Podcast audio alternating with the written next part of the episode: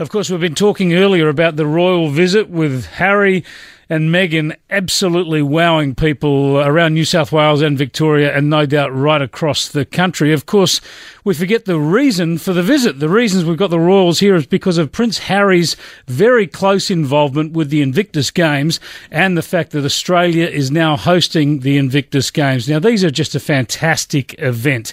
Invictus, if in case you haven't heard it before, it's a Latin word that means unconquered. So it's a fantastic name because these are veterans who were injured or hurt in service of their countries and they're competing against each other in these games. They are un- unconquered and there are 500 unconquered competitors from 18 nations in Australia for the Invictus Games. What a fantastic concept to join me to discuss the games is the Minister for Veterans Affairs, Darren Chester. You must be really excited about this event, Darren. Oh, great to be with you. Really looking forward to seeing the obviously the opening ceremony uh, this weekend, and then the events will start. And it's great that uh, Sydney, Melbourne, Sydney, not Melbourne, sorry, Sydney, and and uh, some of the suburbs will be able to uh, see some of these great athletes and just share a bit about their stories as well to hear about uh, how they've uh, recu- recuperating using the power of sport to help them on their on their journey. Yeah, now Prince Harry and the Prime Minister Scott Morrison took the Invictus flag to the top of the Sydney Harbour Bridge today. Tell us what's going to unfold tomorrow yeah, by by means of a uh, opening ceremony. Well, we're in for a few surprises. I haven't been given the details of the opening, so I'm looking forward to that. But in, in terms of the events themselves, we're going to see athletes in archery, uh, athletics, indoor rowing, road cycling, uh, sailing for the first time. We're going to be using the harbour for a sailing, which is going to be great. Uh, wheelchair rugby, which I've just I've only ever seen that a couple of times. It looks pretty brutal, actually, mate. So that's a pretty tough sport to get involved in. But look, it's going to be great, and we we've got uh, 72 athletes uh, representing Australia, and these are men and women who obviously have represented Australia before in, uniform in the army, the navy, the air force, and for them to be able to put on you know, a sporting uniform this time and, and go out and as part of the rehabilitation, represent us again. I, I know they're all very excited about it, and I just, I'm looking forward to seeing the uh, the events because it's it's not really focused so much on winning, but once you put an Australian in a uniform, you know they're going to try damn hard to win as well. Yeah, absolutely. Yeah, and uh, the same goes for many other countries as well. So Australia will be hosting, but then there's the 17 other countries. They're going to be up for some medals as well. Now, you mentioned you haven't got the details of the opening. You'll be involved in it, of course. It's in the forecourt of the Opera House tomorrow night, so we'll expect some surprises there. Are you going to get around to some of the competitions in the ensuing days? Well, I've got a couple of jobs. Obviously, uh, with Parliament sitting, I'll be back in Canberra for the sitting week, but we've also got uh, some forums where we're hosting some international experts on, on veterans matters. So people have been involved with uh, uh, veterans' mental health well well-being, and also some ministers and senior officers from other countries uh, holding meetings here as well. So our, our opportunity there is to learn from each other. And, in the past, we've picked up good ideas on how we can uh, be uh, working more collaboratively on, on veterans issues. So I'll be doing that as well over the weekend and then uh, back into Canberra, but back next weekend uh, for some of the events. So I'm, I'm, trying to get to as many events as I can in between the, um, the more formal functions that I'll need to attend. Yeah, there's been a lot of focus of late, uh, and gratifyingly so, on veterans and coping with life uh, after their service, both mentally and physically. I suppose when we talk about Invictus, about being unconquered by physical injuries, we obviously need to focus too on the mental health aspects of our veterans. You've been involved in Open Arms, the launch of Open Arms today, a, a veterans and families counselling service. Can you tell us about that?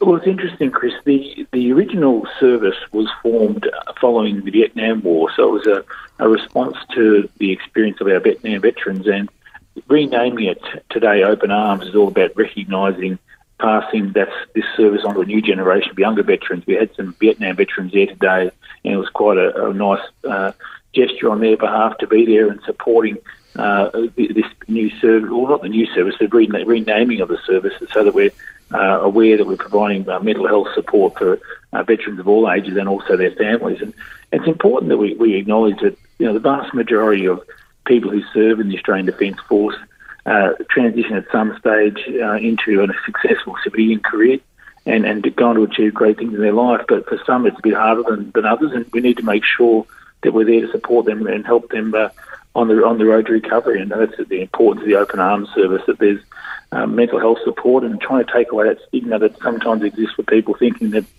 there's uh, you know something uh, particularly unusual or wrong with them that they've got a mental health complaint or they're weak or anything like that. It's simply not the case. We need people to put their hand up and say, "Look, I need a hand," and, and the sooner with this intervention, the sooner we can help them back on the road to recovery.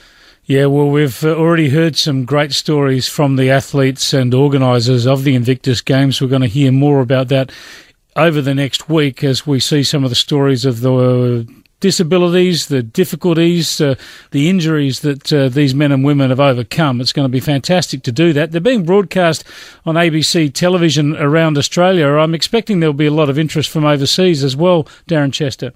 Oh, no question. And once you involve uh, the Duke, Duke and Duchess themselves with the visit, obviously the international media attention is huge.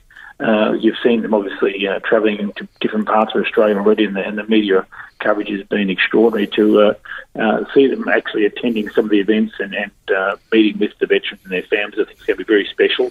I mean, Prince Harry or Duke of Sussex has uh, been instrumental in the games and has a real personal interest in it. And he seems to have a great empathy, obviously, for the serving men and women he served himself. So I've, I've no question that it'll, uh, it'll attract a lot of international attention and it'll probably help some of us, you know, people like myself who haven't ever served get a better understanding exactly some of the challenges that uh, our veterans uh, face in the community. And we, we, should be pretty happy as Australians that we put a lot of resources into supporting veterans. But there's always more we can be doing.